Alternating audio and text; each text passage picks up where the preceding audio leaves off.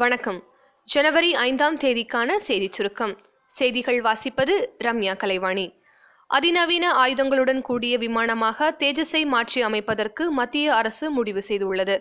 இந்த பணிகளை மேற்கொள்வதற்கான அனுமதி எச்ஏஎல்லுக்கு வழங்கப்பட்டுள்ளது. நிலத்தடி நீருக்கு கட்டணம் செலுத்துவது தொடர்பான மத்திய அரசின் ஆணைக்கு தடை விதித்து பசுமை தீர்ப்பாயம் உத்தரவிட்டுள்ளது. முல்லை பெரியாற்றின் குறுக்கே புதிய அணை கட்டுவது தொடர்பான விவகாரத்தில் கேரள அரசு மற்றும் மத்திய அரசுக்கு எதிராக உச்சநீதிமன்றத்தில் தமிழக அரசு நீதிமன்ற அவமதிப்பு வழக்கு தொடுத்துள்ளது. பொங்கல் பரிசு வழங்குவதில் முறைகேடு நடந்தால் கடும் நடவடிக்கை எடுக்கப்படும் என்று தமிழக அரசு எச்சரிக்கை விடுத்துள்ளது. பொங்கல் பரிசு விநியோகம் தொடர்பாக அரசு சார்பில் மாவட்ட ஆட்சியர்களுக்கு சுற்றறிக்கை தமிழக அரசு அனுப்பியுள்ளது.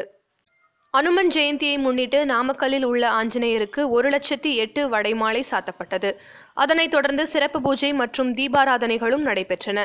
பல்வேறு மாவட்டங்களில் இருந்து வந்த ஆயிரக்கணக்கான பக்தர்கள் நீண்ட வரிசையில் நின்று அனுமனை தரிசனம் செய்தனர். தமிழகம் முழுவதும் வரும் எட்டு ஒன்பதாம் தேதிகளில் வேலைநிறுத்த போராட்டத்தில் ஈடுபடப் போவதாக டாஸ்மாக் ஊழியர்கள் அறிவித்துள்ளனர். இறுதி வாக்காளர் பட்டியலை வரும் இருபத்தி ஓராம் தேதி வெளியிடுவதாக தமிழக தேர்தல் அதிகாரி அறிவித்துள்ளார்.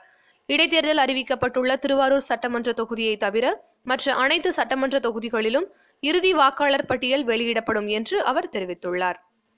சிறு தொழில்களான கடலை மிட்டாய் முறுக்கு போன்ற தின்பண்டங்களின் விற்பனைக்கான பிளாஸ்டிக்குகளுக்கு தடையில்லை என்று சுற்றுச்சூழல் துறை அமைச்சர் கே சி கருப்பண்ணன் தெரிவித்துள்ளார்.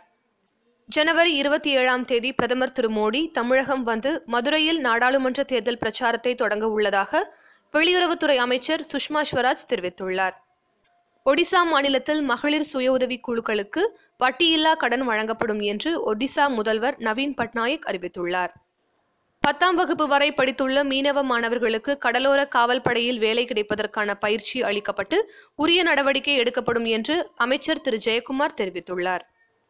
கஜா புயலால் பாதிக்கப்பட்ட மக்களுக்கு பட்டா இருந்தாலும் இல்லாவிட்டாலும் காங்கிரீட் வீடுகள் கட்டித்தரப்படும் என்று துணை முதலமைச்சர் திரு. ஓ. பன்னீர்செல்வம் தெரிவித்துள்ளார். உள்ளாட்சி அமைப்புகளில் எல்இடி பல்ப் அமைக்கப்பட்டதன் விளைவாக இதுவரை இருநூற்றி எண்பத்தி ஆறு கோடியே எண்பத்தி மூன்று லட்சம் ரூபாய் மின் கட்டணம் சேமிக்கப்பட்டுள்ளதாக அமைச்சர் எஸ் பி வேலுமணி தெரிவித்துள்ளார்.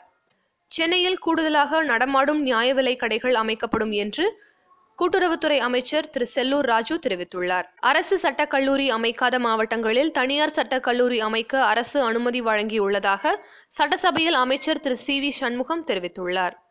ஜம்மு காஷ்மீர் மாநிலத்தில் கடந்த சில நாட்களாக பெய்து வரும் கடும் பனிப்பொழிவு காரணமாக ஜம்மு ஸ்ரீநகர் தேசிய நெடுஞ்சாலை மூடப்பட்டுள்ளது.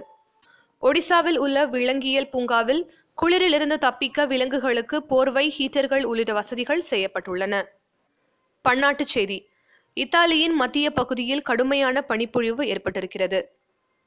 விளையாட்டுச் செய்திகள். சிட்னியில் நடைபெற்று வரும் இந்தியாவுக்கு எதிரான கடைசி டெஸ்ட் கிரிக்கெட் போட்டியில் ஆஸ்திரேலிய அணி மூன்றாம் நாள் ஆட்ட நேர முடிவில் ஆறு விக்கெட் இழப்பிற்கு இருநூற்றி முப்பத்தி ஆறு ரன்கள் என்ற நிலையில் பின்தங்கியுள்ளது.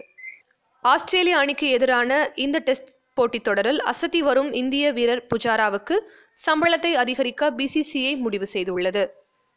ப்ரோ கபடி லீக் இறுதிப் போட்டியில் Gujarat fortune giants Bengaluru bulls அணிகள் இன்று இரவு எட்டு மணிக்கு மோதுகின்றன. வானிலை அறிக்கை.